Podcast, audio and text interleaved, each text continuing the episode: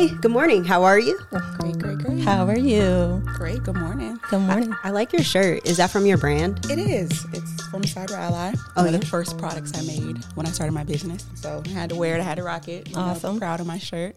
says I am cyber. That's tight. Are they available for purchase on your website? They are. So um, I created a little boutique online called Cyber Chic, uh, and I, I created all kind of shirts for cyber analysts, engineers, right, cloud security folks. So this is one of the products. Even though it's about to be spring, so I don't know about sweaters, but I have t-shirts and tank tops too. So That's tight. interested. Do you wait? Do you design them yourself? I did. I did. That's what I initially started doing, trying to create like a product for people to just embrace being in cybersecurity, right? Because it's not as common for women to be in a space, but that's a different topic in tech altogether. So I just created something to kind of give people a uh, identity and somewhere to connect. So I yeah, like it. that's cool. How come you didn't bring me a hoodie? I don't even I don't have hoodies. Oh. so it, I made it. So there is a limited selection of uh, options. Hoodie wasn't wasn't on there. So Oh, okay. Gotcha. Okay, so real quick before we get too deep, I have to give a plug to Coco, the barber. Okay, because Tiffany was like, every time I like find a guest, she's like, "How do you know this person?" And so for you, I was like, "Oh, through Coco." And just just an FYI, I'm super introverted, so anytime I actually like talk to people or get a guest, I probably need to call like call my psychiatrist because my my meds need to be adjusted. but it also helps me to be a little bit more extroverted. So shout out again, Coco the barber. She is the plug. She is. Anthony, make sure you throw her social media in there. Absolutely. All right, cool. So, do you know what's about to happen? yes, Yeah. Are you ready? I'm gonna fail. So I, no. I, I oh am horrible at trivia, so I don't. I may do all right. I'll try. Okay. I always give it my best. Yeah, no, during our sync, you said you were like a professional trivia doer, player. Mm, that ain't me. It's not my ministry, but I always give it a good shot. I'm gonna always try. okay. All you gotta know your weaknesses, right? Like that's one of mine.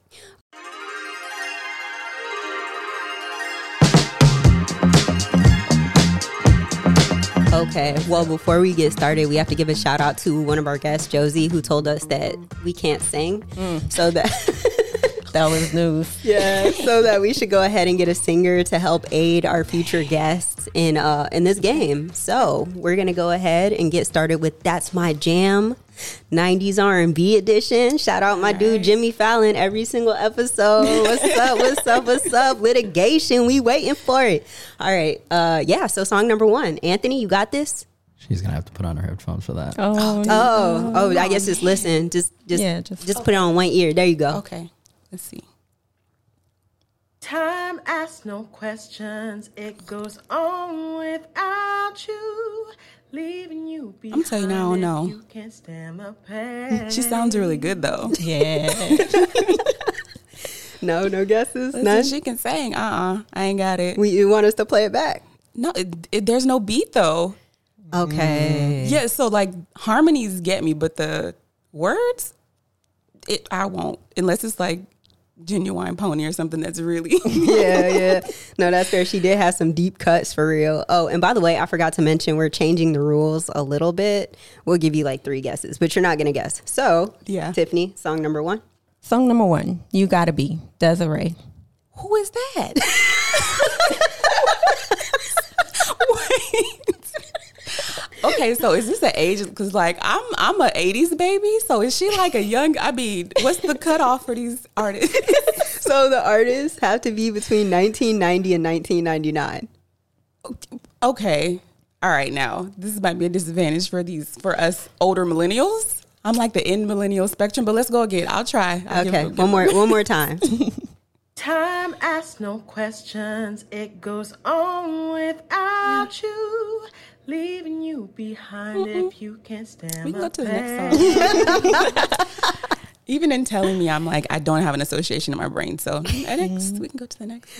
One. Okay, go ahead. Song number two.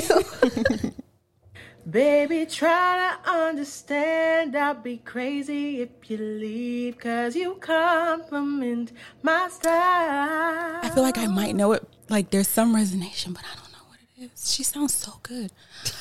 I don't know, but I feel like I would know it if I heard a beat. that was us yesterday. We're like, oh, Yeah, it's, it's there. Yeah. Mm. No. Okay. Who did the buzzer? when was there a buzzer? okay. That's more pressure. Wait, Tiffany, I don't remember. Did you already read what song number one was? I did. How come you didn't do a buzzer for song number one? Huh? That was enough. Song number two is Faith Evans, Love Like This. See, I would have known that. That's like totally 80s. No, well, 90s. Yeah. Okay. Yeah. All right. Song number three, Anthony. You must learn the rules. Don't come close to. Oh my God. Like, I want to stomp my feet. I know. Belongs to It- me. Is my, my- Yes. I don't know the song name. Oh. Okay. Yeah. Mm. No. But I know the song. Mm-hmm. Right? Mm-hmm. Again, that was us yesterday. Okay. Yeah. You don't want to guess again? You don't want to guess? Okay. It's Where My Girls At, 702. Yeah. and that's always me. And James, I'm like, oh, that was it. You're right. This next one, you got it. okay, okay. All right. I wanna feel your heart and soul inside of me. I do know the song. Let's make a deal. Anthony, you got to play that one back. Yeah, because she know that this one one. was- But Yeah. I'm t- y'all, y'all think I'm playing. when I tell you, I'm not kidding. But I do know the song. It's just, it's not going to come to my brain. And when I leave, I would have been like, ah, I would have got it. So you don't, Anthony, you don't have to play it because I don't know the title. but when you tell me, okay, that is Toni Braxton. You're making me high. yeah. You knew it, right? sure- It was on the it- tip of I'm your pretty tongue. sure it was that simple. And if there's ever a trivia game, I'm telling you, don't ask me to be your partner. I'm. It's you'll be disappointed in all of my. You did it again. oh my goodness. Well, we to be fair, we needed somebody to get zero out of zero, uh, zero out of four at some point. So congratulations on that. Oh, You're the winner. first. You're the first. I first. love the spin. Yeah. and real quick, shout out to Guyana for providing the vocals on that because she does Nice, sound Guyana. amazing. You. Yes, yes. Okay. Well, let's go ahead and get going with the reason people are actually here. I'm Jordan, aka Jay, aka the chosen one, aka Big Stepper, and I'm here with my co-host. I'm Tiffany B. We're excited that you're here today with us for the Stats on Stats podcast, where we get to talk to leaders in the IT, technology, cyberspace. Speaking of those leaders, you know we have someone here with us today. I'm going to allow her to introduce herself. She's going to tell you where she's from, where she's currently residing, um, how long she's been in the space, and what her role is right now. All right, so I am Candace Williams. I'm actually from Tampa, Florida, born and raised, and I am living in Tampa, Florida, obviously because I'm here. I didn't fly in for this, but I, I drove. Um, I am currently in the aerospace and defense industry, working at Raytheon, so RTX. I've been in the industry for 20 years. I know it's hard to believe, but I have. So 20 years in the space um, in governance, risk, and compliance. So it's GRC is more of the policies, risk management, and again, compliance piece of cybersecurity. So been doing that for a while, and um, I'm glad to be here. It's exciting. So you guys are doing a great job, and I, I love I love this space and the energy you guys are bringing. So glad to be here. Thank, Thank you. you. We Thank you. appreciate that. And Tiffany, before you get going, so you've been doing this for 20 years. That means you started when you were 10? Yeah. See, I knew someone would get it. I was a genius as a kid, although I don't understand songs and can't remember lyrics, but I, I was a genius. Fair enough. You got it. Well, Candace, we would love to know your origin story. So tell us how you got into tech.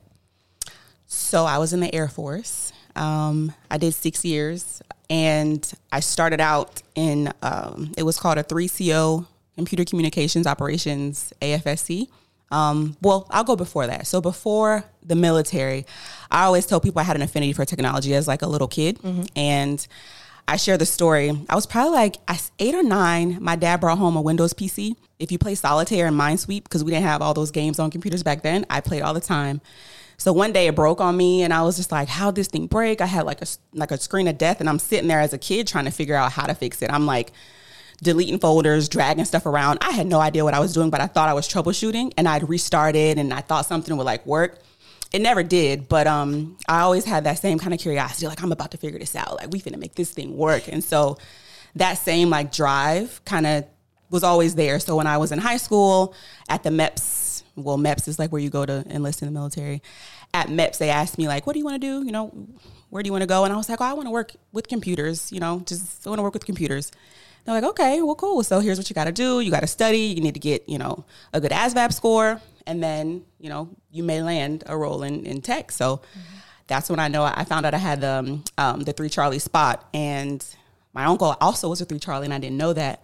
So I, I joined the military, served my six years, and when I got out, um, since I was already doing like um, help desk, small computer support, information assurance, which was cybersecurity, the name of it before it became cybersecurity. Um, I did that when I left at Raytheon. So I started out Raytheon as a cyber analyst, and then I've been at Raytheon for almost 16 years. So cyber analyst at the very bottom of the pay scale, and I work my way up to now I'm an associate director um, for the collateral uh, function within GSS, which is Global Security Services. Was that a long origin story?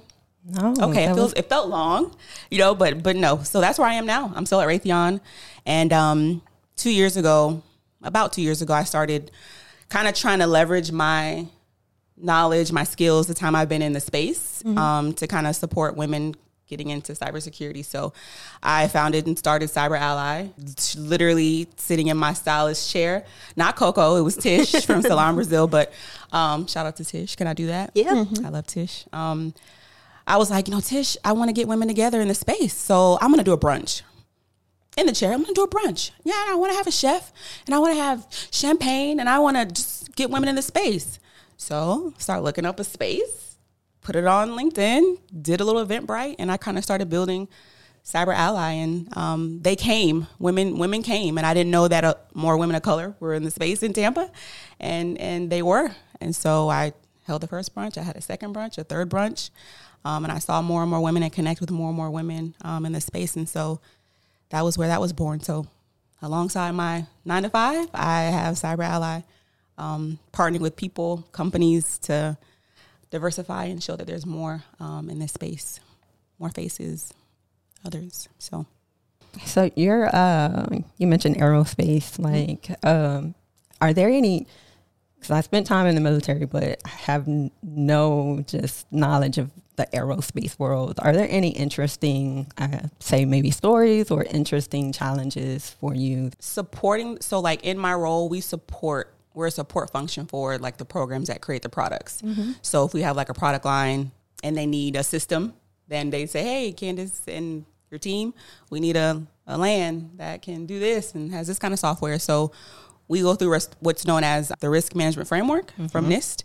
and then we kind of start from cradle to grave and get the system configured, certified, and submitted. So it's not really, it's not exciting. I think it's probably more exciting when you actually go and see the spaces and the products. But what I do, I mean, I enjoy it because I love solutions. I love details. I love figuring things out. Besides songs, um, but I do figure a lot of things out. So I mean, I want to say I know. Yeah, I'll take it again. That was horrible, but no. Um, th- so that's what I would say. Not exciting, but I think it's it's I enjoy it and it's fulfilling. I think oftentimes when like what I would tell my team and those kind of starting out is like you always want to kind of connect what you're doing, what you're supporting with the actual work because you don't always see it. Even in IT, like even in you know cyber, when you're doing the patching, when you're doing the thing, you don't always know how it impacts the business in the end. And so I always try to associate those things so that when I'm doing my work and um I have a team doing theirs, like we're doing it to our best ability, right? So I kind of enjoy that piece of my job more than anything else is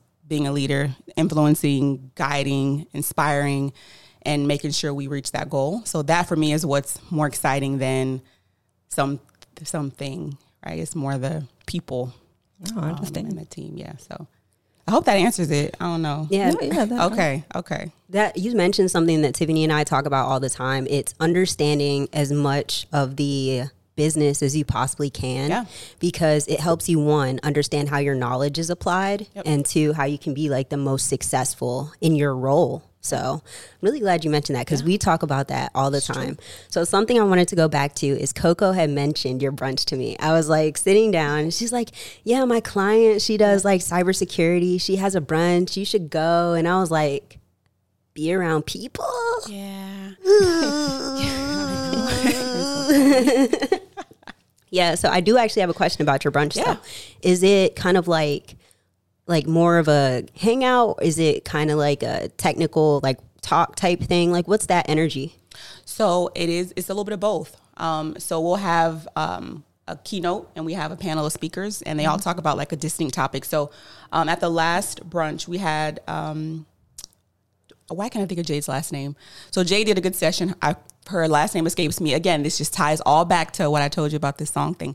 So she gave a whole spiel on like roles, all the roles in cyber, and kind of talked about how they interconnect and like gave just the um, just the details so that someone kind of getting into the space can understand where each of these roles kind of fit and where they may fit starting out in their career. So that was one of the sessions, and then we did a fireside chat with some leaders in the space, just talking about their experience and kind of what they would advise for uh, entry level folks coming in the space, and then some just about how to grow in your career. So I think it's a little bit of, uh, of both. And then there's the champagne toast and the talking and the kind of not want to leave, and everybody's kind of hanging on in the in the end of the event. But um, it's all those things. But I think the goal of it was, at least for me with Cyber Ally, was just to build the community.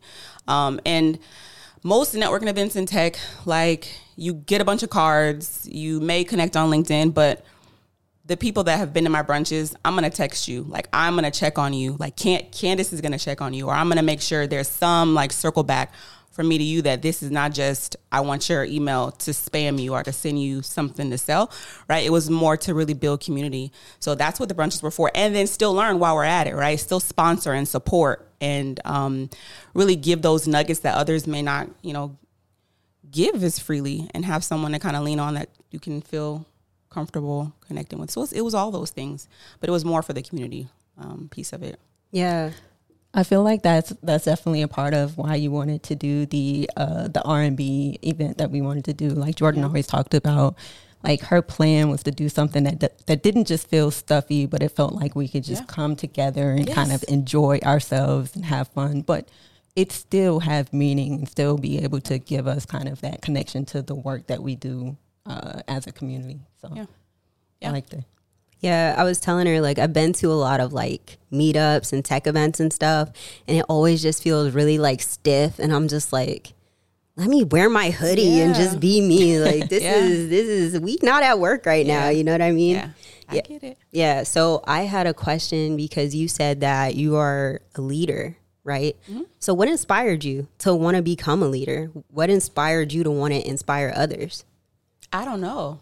Yeah, I, I really don't. I think I always have that. Like, and it's funny. So I'll share two things. So anytime someone comes to me and like is talking about things they want to do and you know how they are, and if they have any doubts, like it like kicks in. Like, girl, no, you need to do this. How about you go and start posting on LinkedIn, or you go and you start building your brand, or you go and you take this certification. Like, I'm always the one to kind of want to just bring the best out of somebody just because inherently then for me i'll be like oh girl like for me i always kind of i'll kind of pull back for myself but i'm willing to like push others and kind of give that same um or not give that same give that inspiration to kind of do more. So i think i've always been that way. I've been a cheerleader. I've always been someone to want to inspire and like get people in the same room on the same page. And i don't know that it was me who saw that leadership quality in me. I think it was my leader at the time who's still my one of my leads now but i think it was him who was just like all right you know i see this in you candace. Like you should be doing this or you should be speaking up more and you should be handling yourself in this way.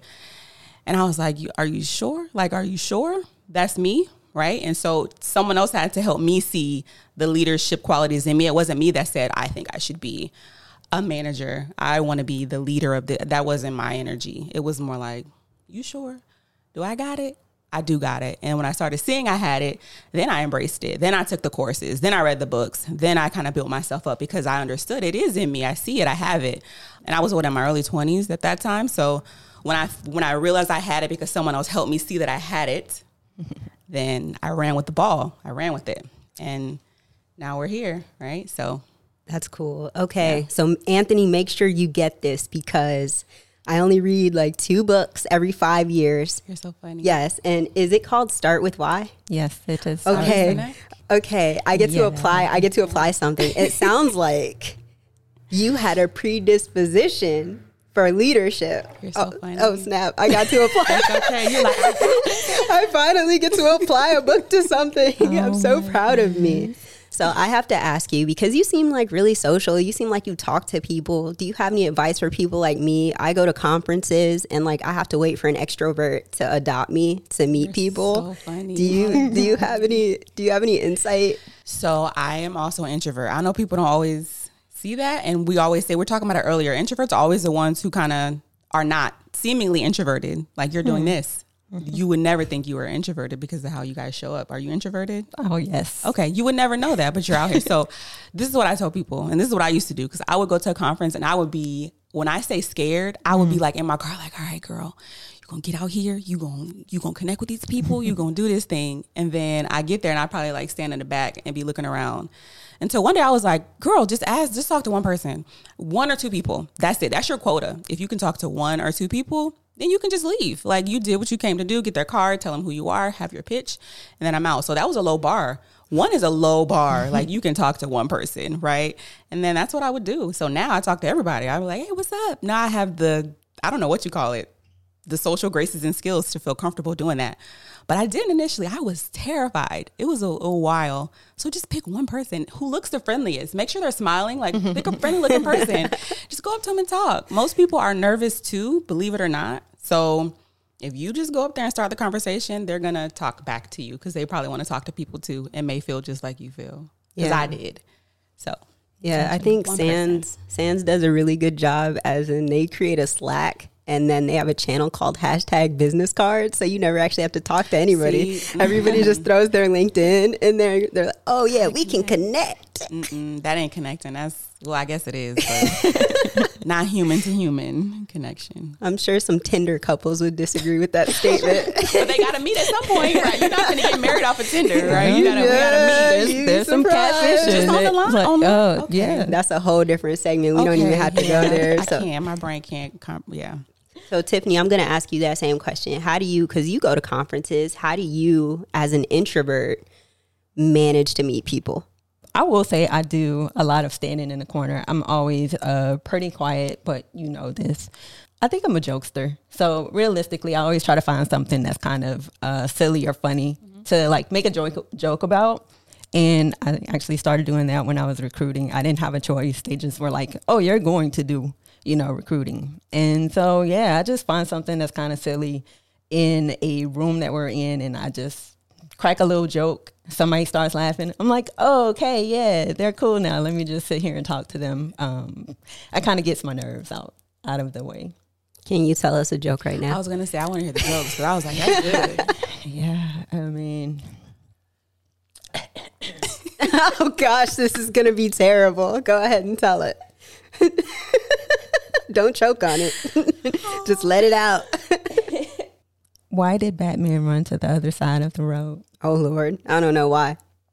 Because somebody was robbing him. I mean, it might No. you just make that up. That was that was good. You just improv a joke? Yeah. Whoa. Oh my gosh. Now we know Tiffany has a hit, good. yeah, yeah, hidden talent right there. That's that was That crazy. is. I'm serious. This is a, ta- that's a talent. I'm like, she did she just make that up? I did. I um I channeled my inner uh, my nephew. That was crazy. All right, so I have a I have a crazy question for you. All right, so during our sync, we noticed you were using some AI.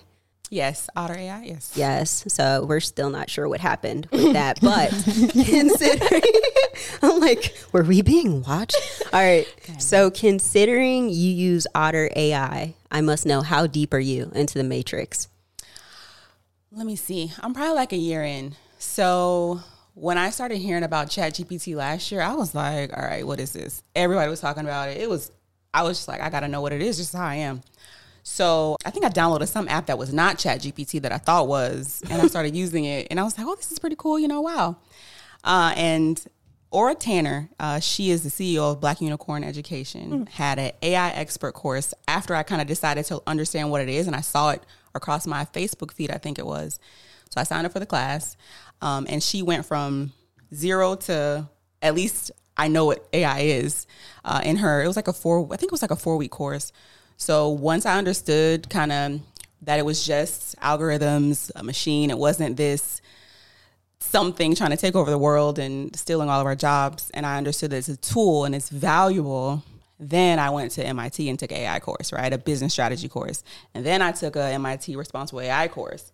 So now I'm like, all right, this really is something that's that's going to benefit us. And if we understand it, you know that um, learning it and understanding it makes you more uh, valuable as a um, not just as an employee, just as a business owner as well, right? So it's considered like collective intelligence, where you include AI and human intelligence. It's now collectively we can do way more, which I've been able to. So a one person entrepreneur can do a whole lot more with AI. Someone taking notes rather than hiring a VA. Someone can take my notes and help me keep things organized.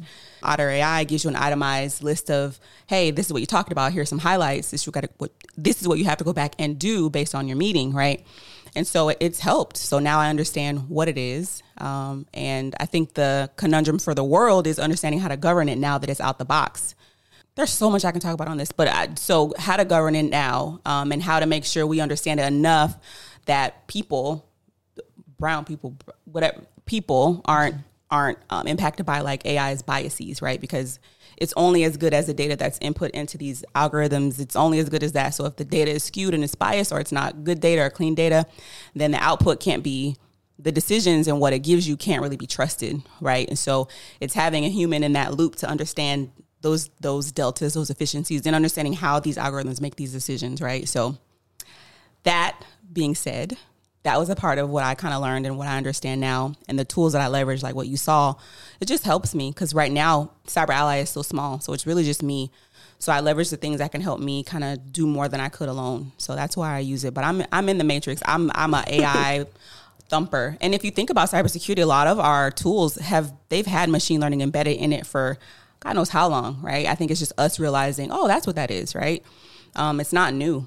Um, I think a lot of AI companies have popped up over the last few years, but it's it's just it's just that we're now aware that that's what it is that it has a title. So a lot of the SIEM tools, vulnerability tools have had machine learning um, as a part of it. So it's not new. Yeah, I think I heard in the streets because I didn't read it. So, rumor has it that it started in like the 1940s or something yeah. like that. Like the concept of AI has been around since like the 1940s. I obviously didn't know that. I thought it. I thought it started like five minutes ago with Chat GPT. Yeah. So don't get too deep into AI though, because then Anthony's gonna gonna use you as a guest. I'm in there. I'm. I think I I am right now taking so IAPP. Don't ask me the acronym, but it's a body like a, a governing body like learning certifications. Um, so they have a AI governance professional certification that they just launched. And so I am taking that too. Like I literally been taking AI courses for the last probably almost a year now because I want to know. So I'm taking the governance professional certification now. Um, and they're supposed to be releasing like a actually the actual exam because initially it was just training and the, um, like the textbooks and things like that. But again, it's helping govern AI, like using the frameworks, like a lot of, um, I think actually NIST just came out with the AI framework like within the last few months. But there were already frameworks with like I want to say, and if you got to edit this out, do it. But it was like Australia, like other countries already had some sort of AI like baseline framework where they were already kind of working on this, and the U.S. is now really everybody's collectively getting together because we realize the impact of AI isn't just country to country; it's global, right? Um, a lot of what's happening. So, yeah, I'm in the matrix. I'm in there.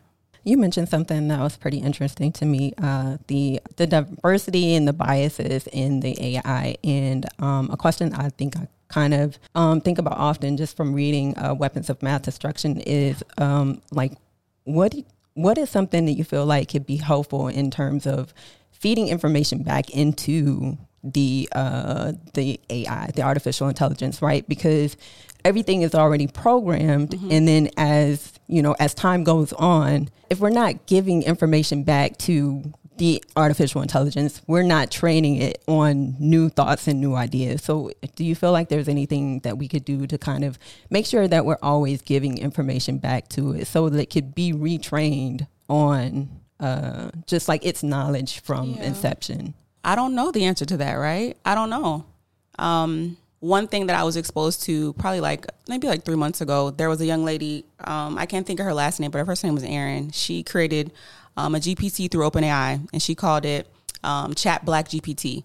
So she took so GPT with OpenAI is like this like an Apple store for apps and you can kind of create your own sliver of an app that does something. So she created this app that she trained to look through like the black lens and to kind of really understand, you know, where we are and answer things from our perspective. And she looked at some of the nuances in the language when asking about um, a woman versus a man or a, uh, someone who's black versus someone who's white.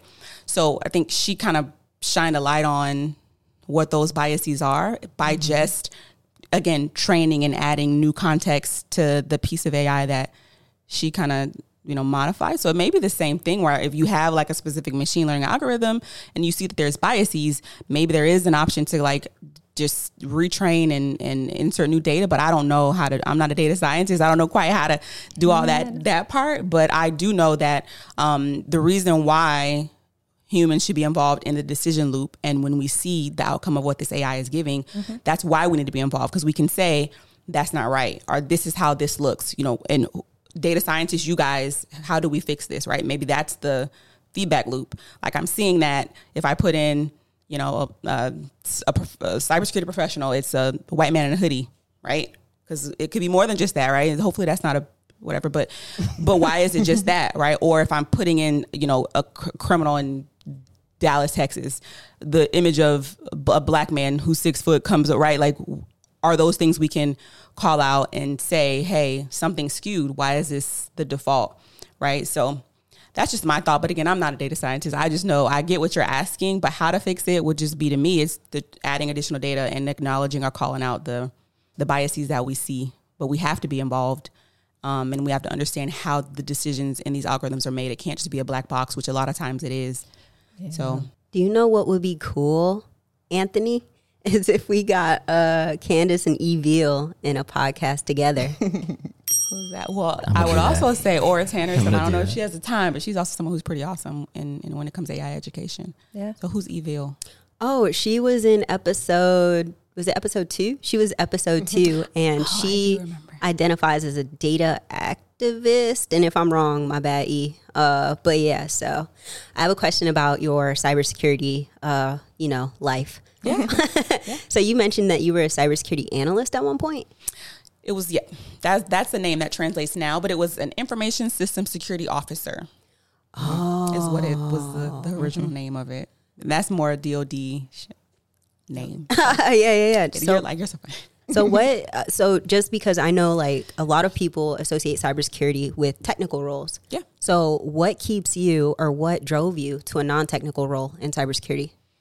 So here's what I think the misconception is, right? Because when we say non-technical, a lot of people may think you don't have to know anything about technology, mm-hmm. but I dare you to go into ISO role and not know what anything is, like, not to understand some of the foundational like network plus, A plus, like you have to understand it.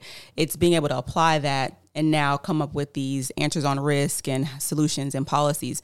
But if you don't understand that at a foundational level, you're not going to be successful. So you have to understand technology, but you don't have to be in there programming and coding and understanding the ones and zeros to that level. But you need to have uh, understanding. So when we say non-technical, I'm always like, but but is it though? but is it really non-technical? No coding involved, but you still got to understand technology. So I would say that that's the, especially as an ISO, because I was auditing, I was using um, like SIEM. T- well, at that time we didn't have SIEM tools. We were using like um, like homegrown scripts, and we were actually having to go into the raw logs and look at the event codes and like match them up and look at the logs and kind of understand what we were seeing. So I wouldn't say so if I don't know anything about event codes and where to go inside a, a you know a Windows system, I probably wouldn't have been able to do my job. So I think there's just levels to the technology, the non-technical piece. There's levels to it, right? So you do have to know about technology.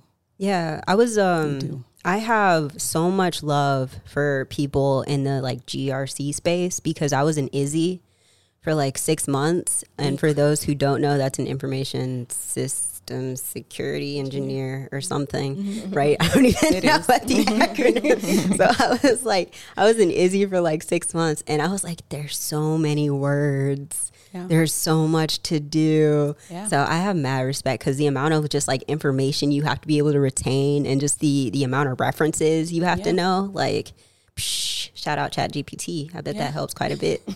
I would say this. So even if you're, you know, a leader or a you know CISO, whatever you are when it comes to cyber, like you have to be able to your point distill down the technical terms to explain it to somebody else. And if you don't understand what you're distilling down to explain, what value does that have to advising the board or advising leaders for whatever it is you're trying to advocate for? You need to know what you're trying to explain. Um, you just have to make it. What do you call it? Jargon. You got to take out the technical jargon, but know what that jargon is so you can get funding. I have a question for you, Tiffany, because you do a lot of like documentation and paperwork and stuff like that. How? how do you get through it? Like, how do you just like navigate that? Because for someone like me who likes to be hands on keyboard, like I said, I have mad respect for people who can just sit there and be like, I can read this and do this and all that. You're technical and you have the ability. So how do you how do you navigate that? Once upon a time, I did want to be a teacher. Um, Nice. Respect the teachers. and um, I, for me, I feel like uh, being able to uh, translate what I'm doing hands on keyboard for you know other people in the group or on a team or whatever, it still allows me to kind of have some kind of uh, guidance or role in terms of teaching, but not necessarily being uh, directly um, in line with those people. So for me, I kind of enjoy like being able to sit there and do that writing and creating those policies or writing, just documenting stuff. I enjoy it. What's super interesting to me about Tiffany sharing with us that she wanted to be a teacher, if you ask her or if she asks you a question and you want to show it to her, she just be clicking. Yeah, I do. I do click a lot. But I'm always so excited. I can't help it. Like eh, you have to tell me don't click or I'm gonna I'm like, what's this do? so yeah. She's- I'm getting I think I'm getting better. She's the reason I found out I'm so impatient because she'll be like, How do you do this? And I'll be like, like this, and she'll be clicking. I'm like, Stop clicking. Oh Be my like, you know what? You figure it out she's yourself. just impatient, period. figure so it out I'm always like feel So like you want to know, but you also want to try. Like, Yeah, just just be here and tell me. uh, Yeah, don't don't click on that one. Oh, okay. Let me back out and figure out how to fix it because now I'll remember this more. I mean, I'm you're not wrong because I also am like a person that has to do it. You tell me it may it I may get it, but I need to move around. I can't just sit there either. So kind of empathize with Tiffany a little bit. I mean, a little bit I do. I don't want to take sides. I'm just saying. I'm a clicker as well. Two on one. Anthony, I'm going to go ahead and exit. I'm done with this. so I have a question because you, I would imagine, are a mentor and kind of a teacher yourself. So how do you navigate different learning styles? Um, I don't even think I consider that when I'm teaching. I think I do the most. I think because I hear, I touch, I speak, I have different ways that I learn. I just kind of do all of them at once, and it's not really a rhyme or reason to my my madness. I just do whatever I feel at the time, which I don't know if that's good. Whatever it just is. So if I want to show you, I'm going to show you. If I want to tell you, I'm going to tell you. If I have a book, I'm going to give it to you. If I have some way to explain it, and I don't think you're getting it, I'll shift. But it's not really a, a methodology or some reason behind how I mentor and teach is if I see you getting it, if it looks like you're hearing me, if you're listening and you do something else, you ain't get it. So let's try it this way, right? So that's kind of how I, I teach. I have a 10, 10 year old daughters. I have twin girls. So I definitely have to shift how I say and do things. And so that could be a, a help where I have them. So if something is explained to them and they get it and I've used my words, that's that's probably good. If it's uh, something I had to show them now, let's, let's put hand to paper and I show them. If it's, you know, clicking around, you do it. So I heard kids make people patient. Anthony, is that true? Absolutely. yeah. Okay. Well, then maybe we should no. If Okay. you're the right person, because some people don't have patience with kids, but if you're the right person, you ab- absolutely are more patient when you have kids. because they don't. I mean, kids are phenomenal. They're hilarious, first of all, and they just want to have fun. They just want to do the thing, and so you got to have patience with them. I mean, they're learning too. Like, yeah. So We um we babysat my two week old nephew, oh yeah, or not two week, but two year old nephew for two weeks, and it was at that moment I knew we effed up. but I have patience. I think it helped because I like I babysat when I was younger. That was like my summertime job. And then also I have younger siblings and nephews and nieces. I love those little jo- jokers. So for us, it kind of we balanced each other out. Okay, she's like, yeah. mm, all of that went over my head. Oh, You want to ask a question? oh my goodness. Go ahead, ask a question. Were you the oldest, Tiffany? Who me? Yeah, I Okay. was. Okay, Yep. definitely. Okay, anyways, let's get back on topic. Were you the baby? No, I'm the No, oldest. She's the oldest. Really? But there's only I would have got baby energy, like a younger sibling energy just now, which just happened. Mhm. There's No. only two of them. Yeah. So Okay, well, I don't know if that counts. Like how much? yeah, be multiple, like three, four. Yeah. Then you're like, all right, I'm the oldest. No, I guess. But um so again, like you are a mentor, you are a leader. So I'm going to set the scene for you. All right, somebody who has no experience in IT, tech, cybersecurity walks up to you. They have their hoodie up, you know, they got their glasses on and they're like, "Hey, I want to get into this." Oh, I might run. What you mean your hoodie up your glasses? Are they shades? Can I see your eyes? man. Okay. All right, so they just got LASIK. Okay. Okay, so they walk up to you and they're just like, I want to be like you. How do I get into this? Like, what advice would you give them? So I probably asked them what they've done. Like I kind of want to know your background. Um, so I wrote a, a guide to help people get into cybersecurity, and it's called "No Experience Required: Your Cybersecurity Career Kickstart Guide." So in the guide, I kind of start out with, "Hey, everybody has some sort of skill, unless you're coming out like, well, even young kids do, unless you're coming out the gate like no job experience, you haven't even volunteered, then you're probably an anomaly. But if you volunteered, you've had a job, I don't care if it was McDonald's or whatever it is, there's some skill you've picked up. And so I would always tell everybody first inventory what you've done and don't discount even the smallest thing because one of the like skills you can think of like uh, paying attention to detail or uh, being a communicator, right? Some of the soft skills can still translate well into cybersecurity. So I would say first get an inventory of what you've done, right? List everything, don't leave anything out. And then kind of look at, you know, just your personality just innately how are you right? If you're an introvert do you really want to be in a, a, a lead facing role where you're talking to a whole team right? So consider all those things and then i would say look at the job roles like look at what job roles are out there and kind of what resonates with you right? And if you kind of narrow it down based on some of the tasks some of the skills some of the knowledge required for those roles then you kind of do this like gap analysis to say all right well this the all right i kind of like this whole SOC analyst thing, or I, I kind of like this whole pen tester thing. Like, let's see kind of where this takes me. So, really, it's all about getting from understanding your skills, your experience, to then looking at what's available to do and then figuring out what it is you want to do. A lot of times, people getting into the space do the most. And when I say that, I just mean they see all these courses and shiny objects, and it's not even about discovering, it's more, I just think I need to be doing something to be relevant. And it's not that.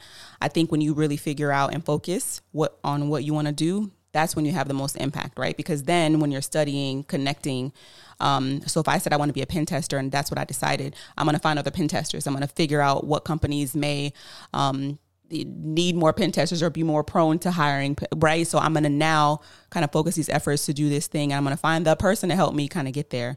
So really just get the clarity, do the work and focus. And then when you figure it out, I always tell people to just show what you've done being introverted every, everyone here is introverted. Being introverted like we oftentimes don't want to show our work don't want to show the things we've done to add value because we feel like we're boasting or, or whatever it is but nobody's going to know that you're doing something if you're quiet about it. No one and no one and I'm, you should make them guess right? Like you need to be telling people here's what i do. Here's how i show up. Here's how i can add value to your organization or whatever it is. So um, it'd be all those things right? It's, it's a succession of things but first inventory your skills figure out what you want to do and then all the rest is going to come. If somebody uh, came to you and was like, "Hey, I'm looking for uh, leadership guidance or a mentorship," like, what, like, how do you, I guess, start out being a mentor for someone? How do you make that decision? Oh, if you want to. So someone says, "Can you be my mentor?" Yeah. And how do you say, um, so this is just me. This is how I feel. I feel like mentorship for me because I'm introverted and because I don't let everybody in my little bubble, I think that I would want to have a good relationship with you and kind of make sure we have that um, chemistry, that we have a relationship. Like where it can be something more than just I'm telling you things. That's just how I feel. So I would I would want to be in more spaces with you than just somebody messaging me online saying, "Can you be my mentor?" Because what if I can't add value to you and I'm just your mentor on paper. So I want to make sure there was some kind of connection and I knew I can add value to your life in some way. So I would ask you, why do you want me to be your mentor? Why Candace? Right? What about me is attracting you to say you can help me? Because that's what it is. It's not me looking for you, you're looking for me. So how can I help you? Tell me that. So I would ask that question. Like, why do you want me to be your mentor? Like, what can I do for you in these six months? What have you seen in my career that that kind of pulls you? So that I know that it's not just, oh, you're a leader. I want I want to kind of you know, connect and just, you know, be a part of this equals no. Like, tell me why. How can I help you? Because I don't want to just be doing something just to do it. That's a waste of my time. I don't like doing that on in anything. And if I'm not adding value, I don't want to do it.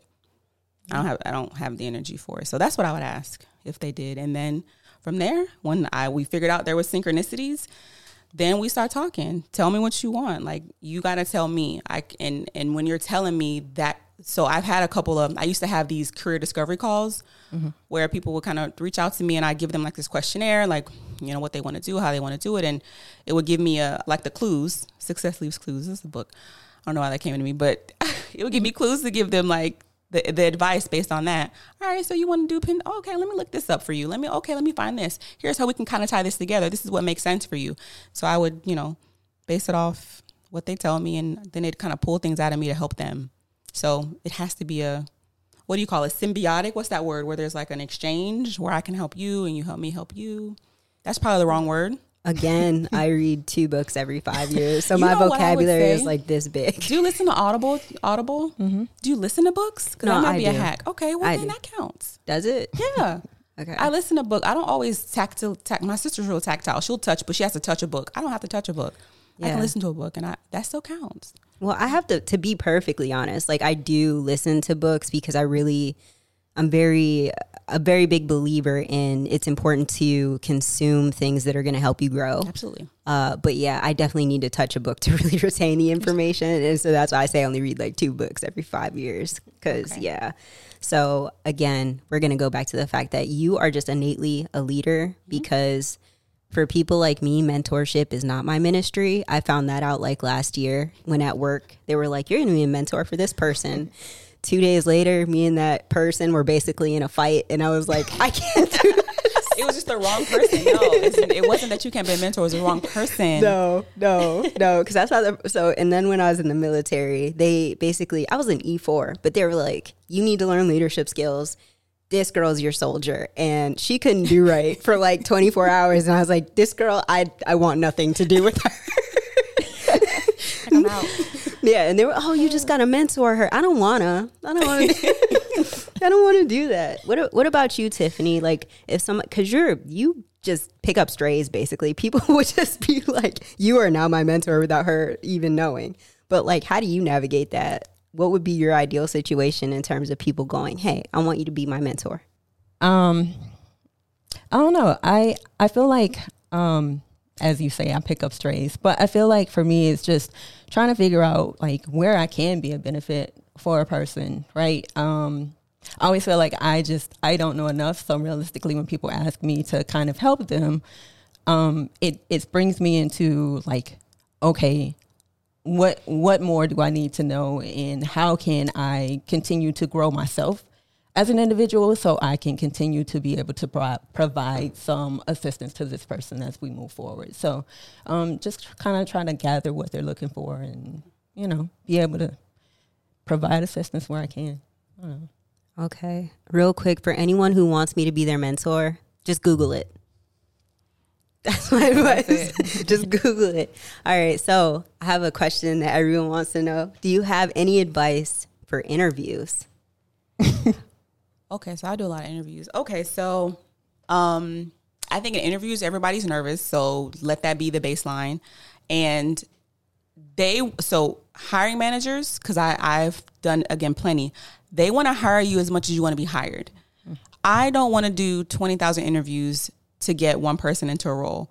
So I want you to show me that you're the best person. I want you to be the person that I select for a job. I'm just gonna say that first. So if you go into an interview like understanding they want me to, I just gotta show them that that I'm the one, right? Oftentimes, at least in, in my experience, again, I'm I don't speak for all hiring managers. I'm just one hiring manager. Mm-hmm. If you get to my queue, there have been at least a dozen or more people that have not made the cut. So the few that make it to me, you have the baseline experience, baseline certifications that we wanted to see to interview you. So first, you made it through the cream, you the cream of the crop right now, right? so hold take that with you when you're going to an interview and have that confidence, and then tell your story. So here's what I don't like to see. Um, if you're in an interview and you've read the job rec and you kind of know what they're expecting, then if you know you didn't do something, you tailor your answers to what they what they wrote up and if you ha- don't have the experience then you just say all right well so for example um, if in a rec i put have you work with you know um, risk manager framework right and you have never before the interview take you a little crash course on youtube and figure out what it is to be able to speak to that right and then say well i haven't but I've done this research a little bit. I know what it is. I know there's these seven steps. I understand it, um, and I've done it in this other way. I've I haven't done the seven steps, but I've I've used this step method. I don't know, I'm making up this step method to uh, inventory hardware in my store. I don't know. I'm making that up, but just find a way to tie something together. Don't just say, I don't know, unless you really don't, right? Unless it's something that you haven't had a chance to kind of tee up, then, you know, I don't know, you know, I can, I can learn. I'm a, however you want to tie it together, but just always like try and connect the dots. Always try and show how you can still do something or how something relates. And if you have a good interviewer, which like I I would like to think I'm a good interviewer. I, I honestly like I try to approach it as a conversation because I want to I want to help someone's nerves. So I want to also help you feel comfortable enough to tell me what you've done and I try and connect the dots if I see you struggling. And then if with my support and help you kind of still falter, I'm like, all right, well, maybe maybe not. But um, if you get like the the bait, I guess, to give more, answer more, and tie those things together. Just, I mean, just take it. Just, just talk, tell your story, and try to connect, and just let it be a conversation. Um, so I said a lot. They weren't really tips in order, but it's just more treat it as a conversation and just go into it with confidence because you were selected and have just as much confidence, you know, as anyone who actually got the job. And then also, I would say ask questions back. Do not leave an interview when they're like, "Do you have a question for me?" and just be like, "No, I, I don't." you better ask me a question, one or two questions about the company, about the t- like team dynamic, because when when you're when you're hired and you're part of a team, if you get on a team and they're not um, prone to growth or they don't have um, like a way to train the team or i don't know ask those questions. What does your training look like for your team members? Like how do you help people grow and like develop? Like what does that look like? Is there a, a you know a budget or a benefit for education or like ask those questions because just as much as they're benefiting you to hire you, you need to get a benefit from them as well when it comes to like how you're going to grow and how it's going to play into your career plan. Like you need to ask those questions and don't just feel like someone's doing you a favor. Yeah, you might need a job. Yeah, you may need money, but it, you're adding value to a company as well if you're going in it the right way. So you're adding value and then they should be adding value to you with a paycheck, yes, but with just more than that too, right? What benefits are there for you? So just go into it with confidence because you made it. You in there. Right? You, you dropped a gem that actually I don't even necessarily think about. But like you said, if you see something on a rec that maybe you don't know a lot about, um, taking the time to use the resources around you to at least pick up a little bit of knowledge so that when you yeah. go into that interview, you can at least be like, I do care. Right. I like that. And I um I recently heard this guy say in 2024 there are endless resources, but not everyone is resourceful. And I was like, yo. It's facts. Oh, that's crazy. Facts. So Tiffany and I, most people don't know this and they're like, how do you do this? Tiffany and I used to work like, if you see this desk, we worked this close together, like side by side. So we work in the same office together. So I know I have overheard her doing interviews. So what do you look for in a candidate?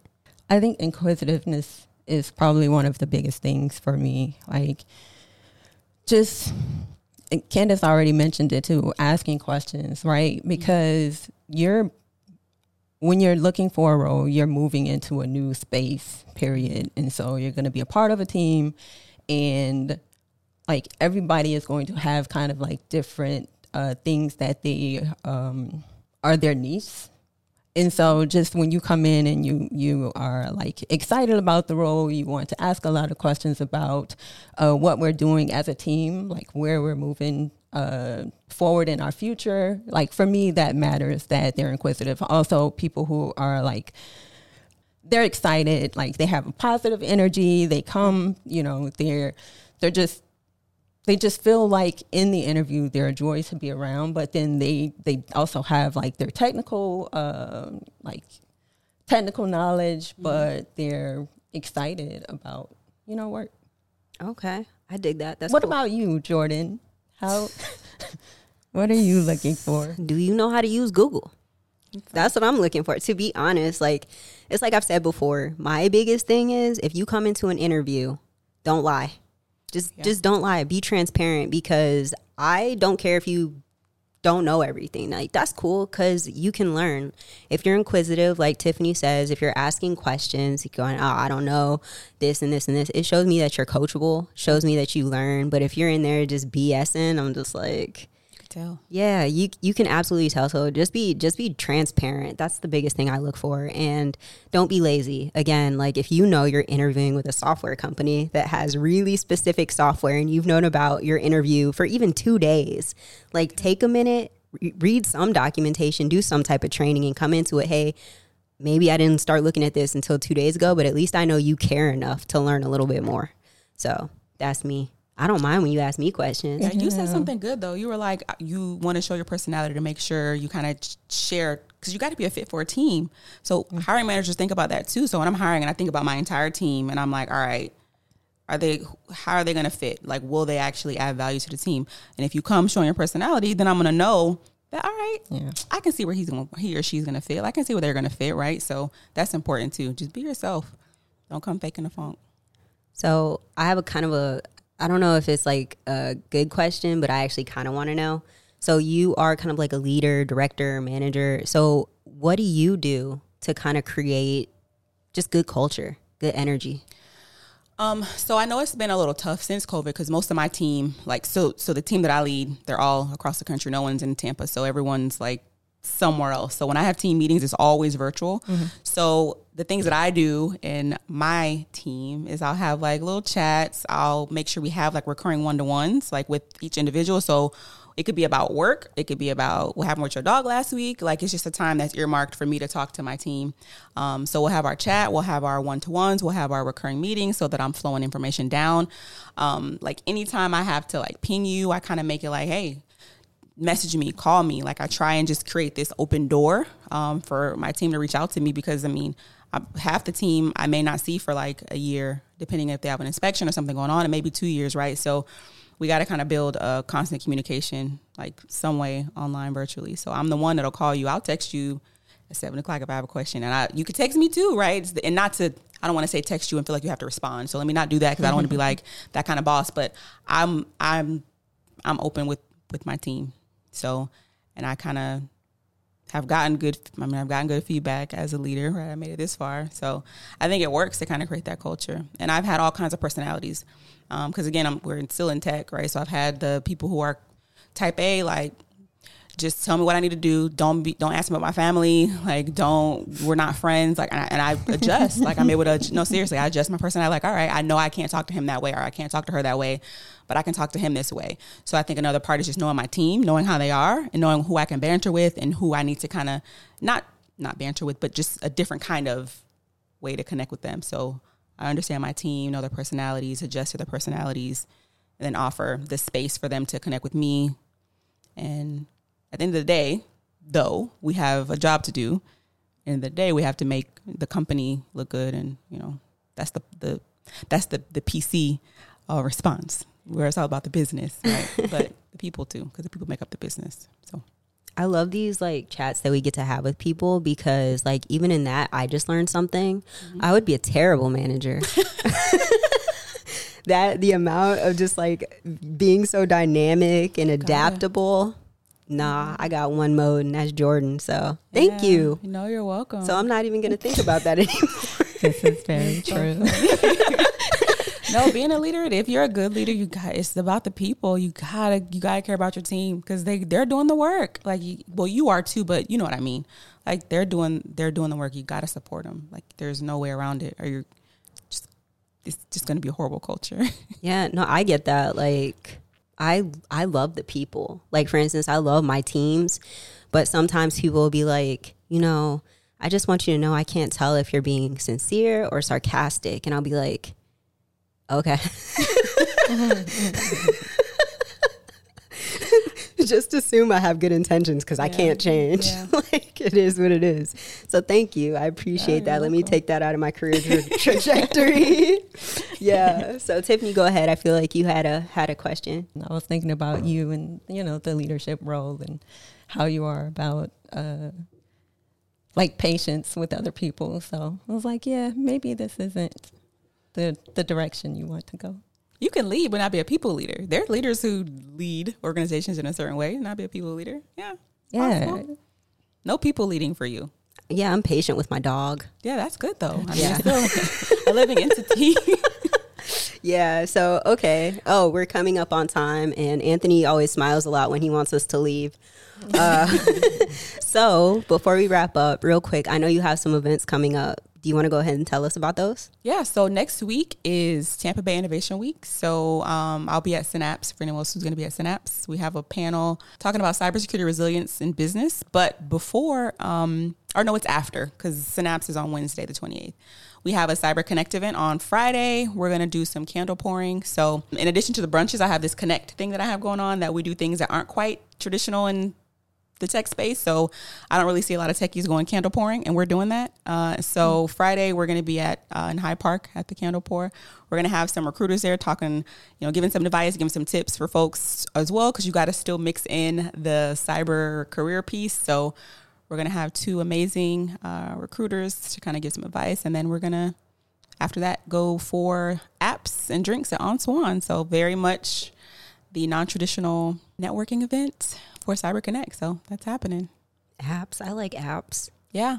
Well, like the food. I know. Okay. Not like apps on your phone. No, you're no, talking no. about tech, you know, you got to be clear. I'm. I'm hip. I know I know the lingo. Come on now. I'm I'm cultured. I read that in one of my books. Listen, that you listen to. yeah, yeah. I actually okay. I'm sorry. I have to ask another question. Just yeah, be patient with me, okay? All right. So my other question is: Are you planning on talking on any more panels? Because Tiffany and I, we were watching you on YouTube, and I think it was the was it the Blacks in Tech? Which one was it? Oh, Tech- Blacks in Tech. Which one was? Okay, yeah. So do you have any plans to talk on any any panels this year? There are a few coming up, and to so yeah, I know what they are. Um, let me think. So there is one virtually for um 360 Advanced. There's one coming up in March, um, and it's just a women in I think a women in tech panel. If I said this wrong, you guys take it out because I, I they we literally just had like a meeting and I can't remember the title. But uh, so that's coming up, and then I have a um, it's the Cyber Fest, Sand Cyber Fest. I'm gonna be on a panel, the keynote panel. I don't know the title yet, but I'm doing that. And then I have a live stream with some folks. It means a lot. It is a lot happening. So it's a few events, but I don't remember all the names of them. But there's at least a handful before June that I'll be on and supporting. And then Synapse, I have a panel moderating on the 28th. That I know. Very clear on that one. How do you? Because again, I have questions, but like, how do you end up getting on these panels? Like, do people find you? Do you find them? How does that happen? No, they find you. They find me. Um, but that's about making yourself findable. I tell people all the time. In when was it? When I first went to Synapse, it was 2022. It was yeah, because the last year was second. So 2022, I went to Synapse and I met. Um, her name was Ashley, and she was called the LinkedIn Black Belt. And she was doing LinkedIn audits at Synapse, and I'm like, a LinkedIn audit? Like, who uses LinkedIn for anything besides jobs? And so um, she was like, "No, let me let me do a quick audit." So I signed up for the audit, a 15 minute audit, and she kind of looked at my followers and she was like, "Yeah, you need to get your followers up. You need." To, I was like, "What?" So I had like 804. I had like 872 followers, I think, at that time, and connections. And so she was like, "No, you need to really leverage your LinkedIn for something more than just your job." And so I I got her book, which I don't think it's on sale anymore, but it was just um, the LinkedIn Black Belt, like how to increase your LinkedIn presence or whatever else. So went through her book and kind of just understood from at least her book initially that these platforms, especially LinkedIn, if you have um, your like brand personality, your own brand as a professional, like you have to cultivate that. Like you had, you got to like if you want those opportunities. So from then, I kind of used the book, went, start building my LinkedIn profile, sharing, talking, expressing myself, showing up as Candace, like, and I started getting more followers, and people would reach out like, "Hey, can you speak on this panel?" Like, "Hey, I have this opportunity." Um, and then I, of course, I would go places in person too. But a lot of it was LinkedIn. Like, you know, we see we see you, you. are a thought leader. Like, you have all these things going on. Can you speak here? And then I'd speak. Can you speak here? I see you doing this. And then I speak. So, um, I think at one point I couldn't do all of them. I was like, all right, well, I can't speak everywhere, especially if it's free ninety nine. Like, I can't do that. I, I still have a family, a job, right? So that's how it really happened. Like the opportunities came because I built I built my personal brand and I took and on what I did in this space and I kind of capitalized on that because I mean everyone has a set of skills and knowledge that someone else may want to know. You may like you mentioned earlier like you're wondering like what can they learn from me? But you have a lot of knowledge that you can share in whatever that niche is, right? And when you do that, somebody's to is to resonate. Somebody's to need to hear that. And even if they don't, what you guys are doing now building your own platform, that's to still attract things and opportunities. So I'm pretty sure stats on stats is to increase your profile and elevate you guys to the point where someone's going to say, "Hey, come on my podcast," or "Hey, come speak for me. I like the way you guys vibe." So that's really what it was. The opportunities came because I put myself out there. I made myself findable. That's what my coach says. You got to make yourself findable. People aren't just going to find you and know where you are. You have to show up. And I still don't do it the best. I'm still not out there as much as I probably should be, but it's what it is. So one of the reasons I actually asked you that question though is to plug myself. If anyone wants me on their panel, I'm ready. Yeah. I got a lot to talk about. Okay. so, Tiffany, do you want to go ahead and wrap up? Um, actually, I was going to ask a question. okay, snap. I thought you were trying to get you again. I was like, listen. you mentioned like you know you're showing up for so many things and i've heard you talk about so much stuff that you have going on what is something that you do to kind of uh, separate yourself from that and kind of take time to just be Candace and, and you know not be I want to say overwhelmed, but just not um, have to be so involved? Um, so I would just say when it's time to shut down, I will shut down. Mm-hmm. But when it's time to work, I'm going to work.